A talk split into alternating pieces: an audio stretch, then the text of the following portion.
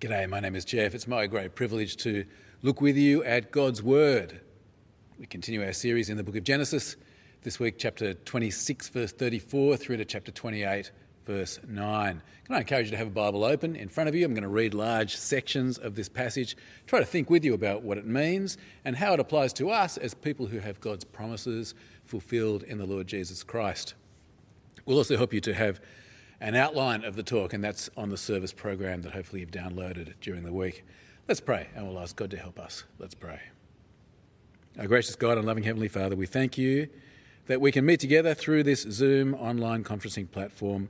Thank you for our leaders who are helping us week by week. And thank you for giving us your word.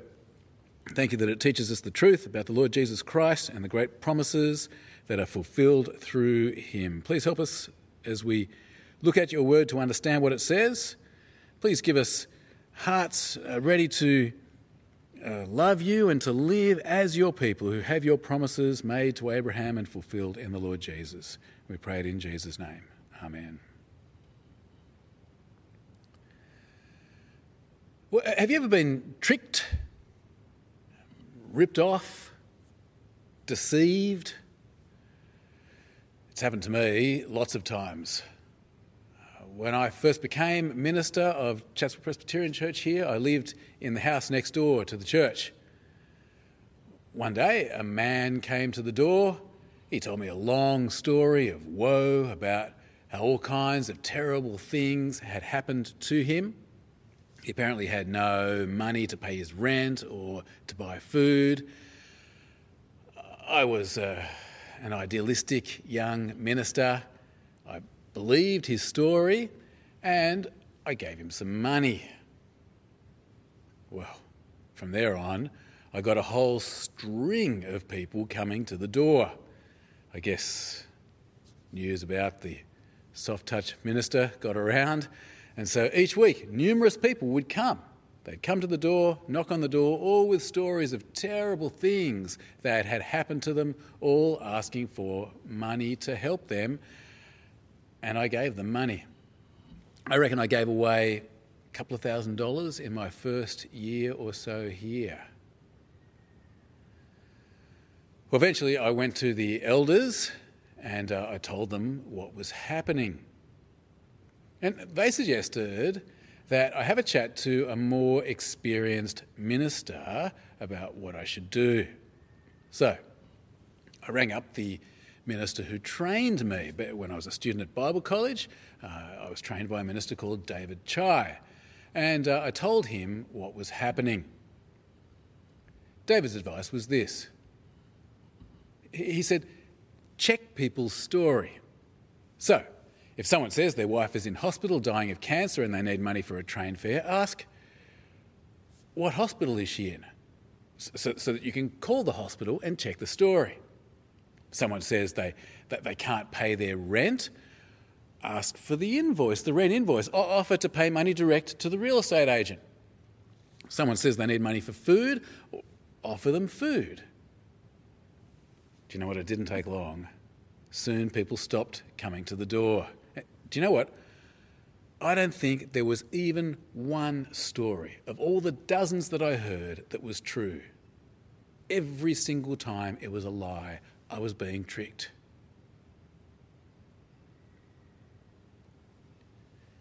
In this next section of the book of Genesis, we follow the sibling rivalry between Isaac's twins. You remember Isaac's twins, Jacob and Esau? Well, we watch as they struggle with each other. We've already had a glimpse into Esau's character. Uh, back in chapter 25, verse 34, we saw, do you remember, that uh, Esau despised his birthright? Or, as the author to Hebrews put it, Esau was godless. He, he, he, only thought about, he only thought about this world. He, he, he didn't value God's promises. And as we come into the next section, we see it happening with Esau again. Uh, like Lamech before him, Esau marries two women, and they are local girls, godless, pagan, idol worshipping girls. And these girls, they cause distress to Esau's parents. Uh, Genesis chapter 26 and verse 34. Have a look with me. Genesis chapter 26 and verse 34. When Esau was 40 years old, he married Judith, daughter of Beeri the Hittite, and also Basemath, daughter of Elon the Hittite. They were a source of grief to Isaac and Rebekah. Well, in the next scene, Isaac is getting old. He decides to pass on his blessing to the next generation. Now, normally, this would involve bringing all his children together. The whole family should gather together for each to receive their blessing. That's what normally happens. It's what happens in other places in the Bible. Uh, but Isaac decides to do things a bit differently. He decides that he's only going to invite Esau to receive his blessing. Now, it's worth remembering a bit of background here. First, God has already spoken about this. God has already said the younger twin will become the ruler of the family. Jump back with me to chapter 25 and verse 23. Chapter 25 and verse 23. 25 23. The Lord said to her, that's to Rebekah, two nations are in your womb, and two peoples from within you will be separated.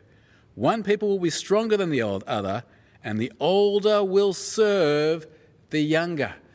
God has already given his word on this. Plus, remember from last week, Esau has already sold his birthright to Jacob. Uh, Isaac should be giving this blessing to Jacob. But as we've seen, Isaac prefers Esau. Chapter 25 and verse 27. 25 27. The boys grew up, and Esau became a skillful hunter, a man of the open country, while Jacob was content to stay at home among the tents. Isaac, who had a taste for wild game, loved Esau, but Rebekah loved Jacob. Isaac prefers Esau. And so, ignoring the fact that Esau is godless, ignoring God's word on the matter, ignoring the fact that Esau has sold the birthright, and ignoring the fact that, that Esau has married ungodly women, Isaac decides to bless him. And no doubt because he knows he's not doing the right thing, Isaac invites no one else from the family to be there. Chapter 27 and verse 1. Chapter 27 and verse 1. When Isaac was old and his eyes were so weak that he could no longer see, he called for Esau, his older son, and said to him, My son. Here I am, he answered. Isaac said, I am now an old man and don't know the day of my death. Now then, get your equipment, your quiver and bow, and go out to the open country to hunt some wild game for me. Prepare me the kind of tasty food I like, and bring it to me to eat, so that I may give you my blessing before I die. Isaac's wife, Rebecca, she overhears his plan. Uh, as we've just seen, she prefers Jacob, and she has heard God's word on the matter as well, and so she comes up with a plan of her own. She cooks up a stew, and she tells Jacob to go to Isaac and pretend to be Esau. Isaac, remember, is blind. So Rebekah says, Jacob, go to Esau, go to Isaac and tell the lie that you're Esau and get the blessing, the blessing that God has promised him. Now, Jacob raises the fact that Esau is hairy, but Rebekah has an answer for that as well. They kind of debate the matter back and forth until finally she tells him, just shut up and do as you're told. The end of verse 13. Verse 13, she says, just do what I say. Well, let's see what happens. It's pretty suspenseful, this story. Isaac is suspicious as Jacob comes, and Jacob has to tell lie after lie after lie. And at any time, Esau could come back. Pick it up in verse 18. Let's have a look at this story. Verse 18 Jacob went to his father and said, My father. Yes, my son, he answered. Who is it? Jacob said to his father, I am Esau, your firstborn. I have done as you told me. Uh, please sit up and eat some of my game so that you may give me your blessing.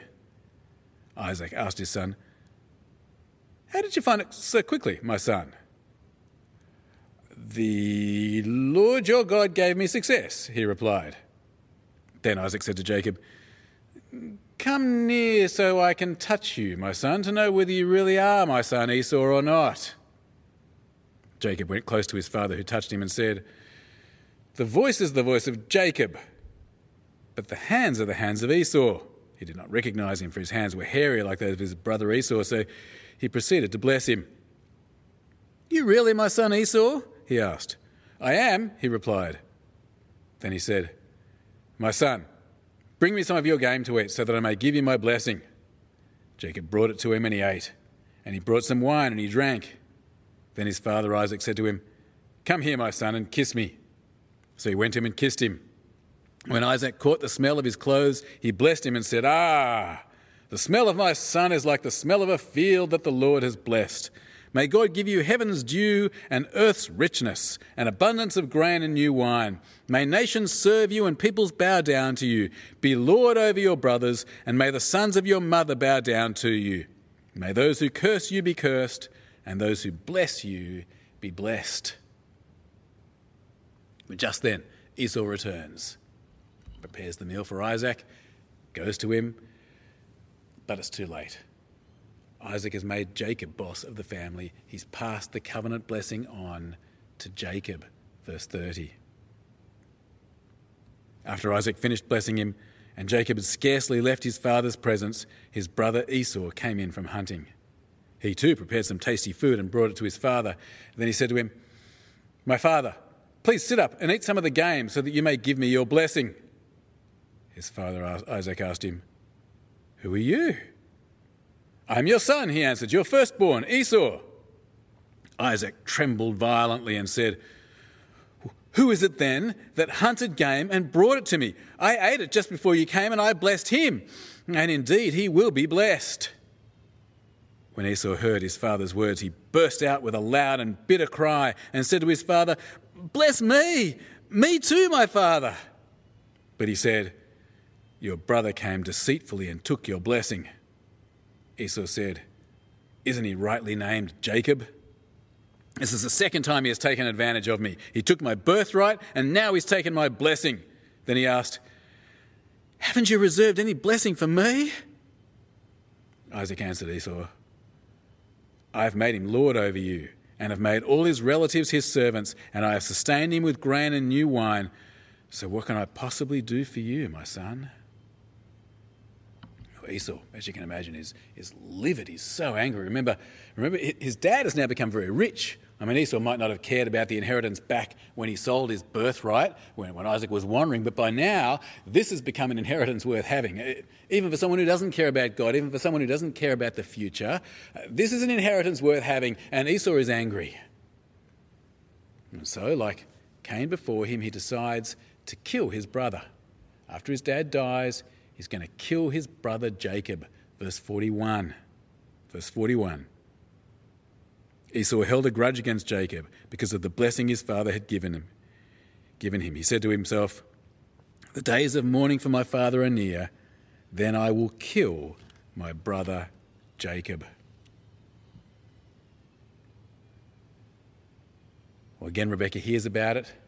Again, she comes up with a plan, a plan that will rescue Jacob and at the same time avoid the issue they face with Esau and his godless wives. She plans to send Jacob back to her family. That way he can be well away from Esau and there he can find a more godly wife. It's, it's two birds with one stone. Isaac agrees with the plan and he sends Jacob off with a blessing. And notice as we read, it's the blessing that God gave to Abraham. It's the blessing that Isaac should have given Jacob in the first place. It's the blessing that Jacob was promised, but that he deceitfully stole. Well, Isaac has now submitted to what God said all along. He is now willingly passing on the blessing to Jacob. Chapter 28 and verse 1. 28 1. So, Isaac called for Jacob and blessed him. Then he commanded him, Do not marry a Canaanite woman. Go at once to Paddan Aram, to the house of your mother's father, Bethuel. Take a wife for yourself there, from among the daughters of Laban, your mother's brother May God Almighty bless you and make you fruitful and increase your numbers until you become a community of peoples. May He give you and your descendants the blessing given to Abraham so that you may take possession of the land where you now reside as a foreigner, the land God gave Abraham. Then Isaac sent Jacob on his way. Uh, the section then finishes the way it started with Esau and his wives. Esau now realizes that his wives have been causing grief, and so he decides to marry some more wives, wives who are more closely related to the family and to the covenant. Verse 8, 28 8.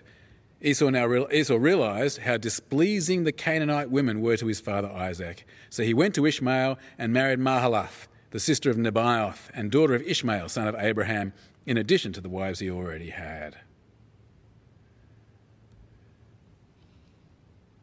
All right. You see what's here in this passage. Uh, first, uh, godless Esau marries some godless wives. Uh, next, uh, Isaac plans to give his blessing to Esau, but through the scheming and lies, uh, Rebecca and Jacob, they, they get the blessing for Jacob. Uh, Esau gets angry. He, he wants Jacob dead. So his mum and dad send him off to her family to get, to get away from Esau and also to find a godly wife. And the section then finishes with Esau marrying some more women. Okay, that's the story. So now what do we do with it? What do these stories of people so far away, so long ago, what, what have they got to do with us? Well, the answer, as we've seen all along as we've studied Genesis, it relates to these promises that God has made here. Promises he made to Isaac, uh, promises he made to Abraham and, and, to Isaac and now to Jacob. Uh, promises to make them God's people in God's place under his blessing. Now, these promises, they are very relevant to us as Christians because these are the very promises that Jesus came into this world to fulfill. Uh, it is sin that stops us from being God's people. It is sin that stops us from being with God in His place. It is sin that stops us from having God bless us.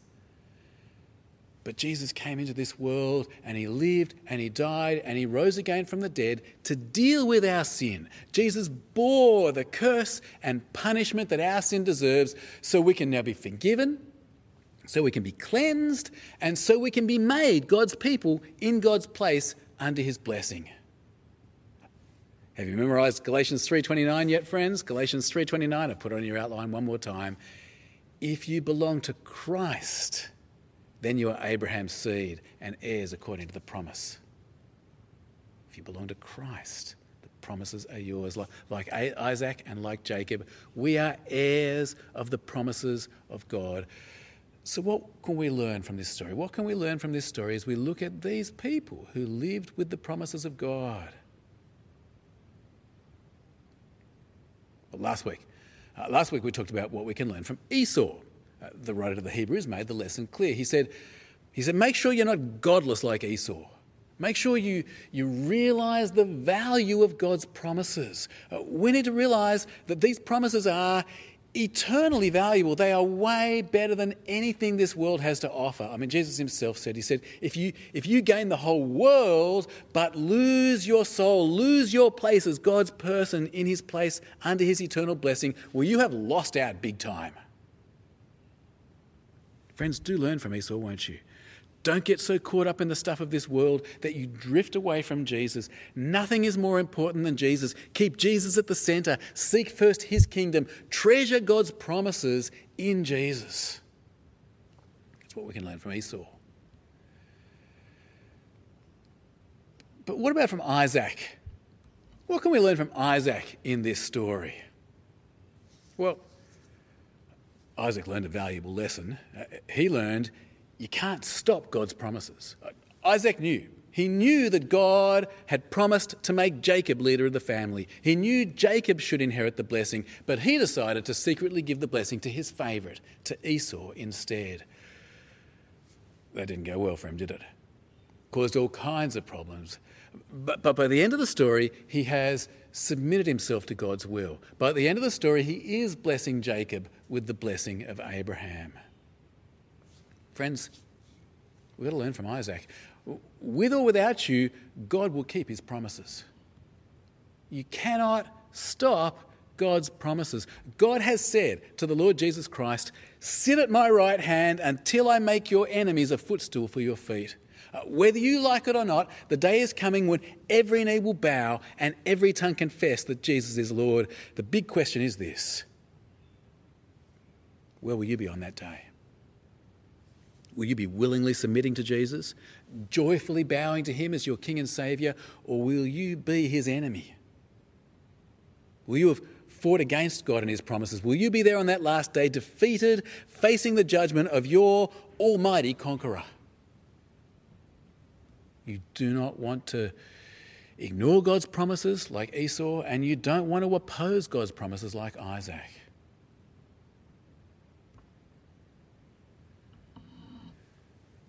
Well, then what about Rebecca and Jacob? What, what, what can we learn from them? You know, with all their tricks, they cause a lot of trouble, don't they? I, I can't imagine what they have done here that it was good for their relationship with Isaac. I can't imagine it was good for their marriage or, or, for the relationship of father and son. And, and because of their deceit, Esau is now ready to kill Jacob. Jacob has to run away. For 20 years, he'll be gone. By the time Jacob gets back, his mother will be dead. This is the last time they'll see each other. Uh, for all their love, this is the last time they'll see each other. Rebecca and Jacob, they pay a big price for their scheming. And friends, it was all to get hold of a blessing that God had already promised to Jacob. Do, you seriously think God would have been thwarted if Rebecca and Jacob had not gone ahead with their deceitful plan? Do you think Jacob would have somehow missed out on God's promise? Of course not. Of course, God would have done what he promised. This whole charade was it was unnecessary and it did nothing but cause great damage and heartache. Friends, you can't trick God into saving you. You can't trick God into giving his promises to you. You might be able to trick people, but you can't trick God. Do you know what? Jesus said it to the religious leaders of his day. Everyone thought they were so godly, but Jesus knew better. And he said this, I've put it on your outline. Can you see it there? He said, You justify yourselves in the eyes of men, but God knows your hearts. God knows your hearts. Or, you see something similar in the Sermon on the Mount in, in Matthew chapter 6. Jesus talks about practicing our religion, our righteousness in front of people to be seen by them. He talks about uh, giving money to the poor or to the church or something like that. He, he talks about prayer. He talks about fasting. He says, you may well be able to trick people with your piety. They may think you're all godly and holy and religious, but, but then he talks about God and what God sees, and over and over again he uses the same expression, and it's an incredibly powerful expression. He calls God, he calls him your Father who sees what is done in secret. Your Father who sees what is done in secret. You can't trick God. He sees your heart, He knows what is done in secret. You can't get God's promises by trickery. You can't get God's promises in any way other than the way God says, and that is to honestly, sincerely, humbly put your faith in Jesus. As Jesus said, He is the way and the truth and the life. No one comes to the Father except through Him. So, friends, friends, don't play games with God. Don't try to fudge it. Don't pretend. Don't make bargains. Don't make deals. Don't, don't do anything like that. Don't, don't put on a show to impress people. Just don't play religious games. Just trust Jesus. With, with a truthful, sincere heart, put your faith in Jesus. And, friends, if you want other people to trust Jesus, again, just do it straight. Don't do any tricks. Don't play games. Don't try to deceive people. Don't distort the gospel. Don't change it. Don't try to make it more palatable. It's not up to you to save people. That's God's job. It's up to you to tell the truth, to, to faithfully commend the gospel by speaking the truth in love and, and by backing it up with, with, with a genuine godly life. Reminds me of 2 Corinthians chapter 4, where the Apostle Paul talks about how he shares the gospel. Uh, uh, I've put the passage on your outline there. Can you see it there? Because he talks about he talks about how you've just got to tell it like it is. Just be straight with people. You see it there? He says, Therefore, since through God's mercy we have this ministry, we do not lose heart. Rather, we've announced secret and shameful ways. We do not use deception, nor do we distort the word of God. On the contrary, by setting forth the truth plainly, we commend ourselves to everyone's conscience in the sight of God.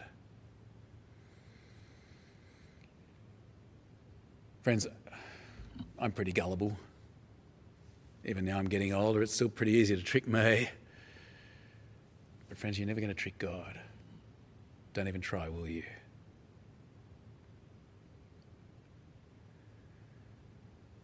Well, there are good lessons to learn here in these stories, aren't there? Lessons very relevant to us as people who've received God's promises in Jesus.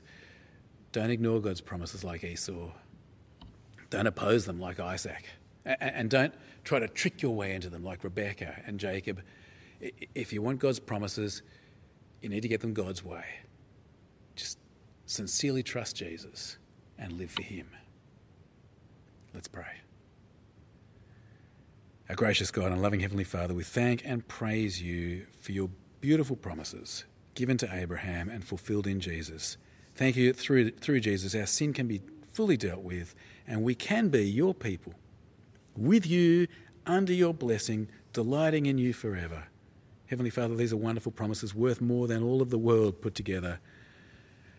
So, Father, please help us to trust Jesus Please, by your mercy and grace, grant to us these promises and help us to commend these promises to others by being sincere, genuine people who love you, who love the Lord Jesus Christ, and who tell the truth about him. We pray it in Jesus' name. Amen.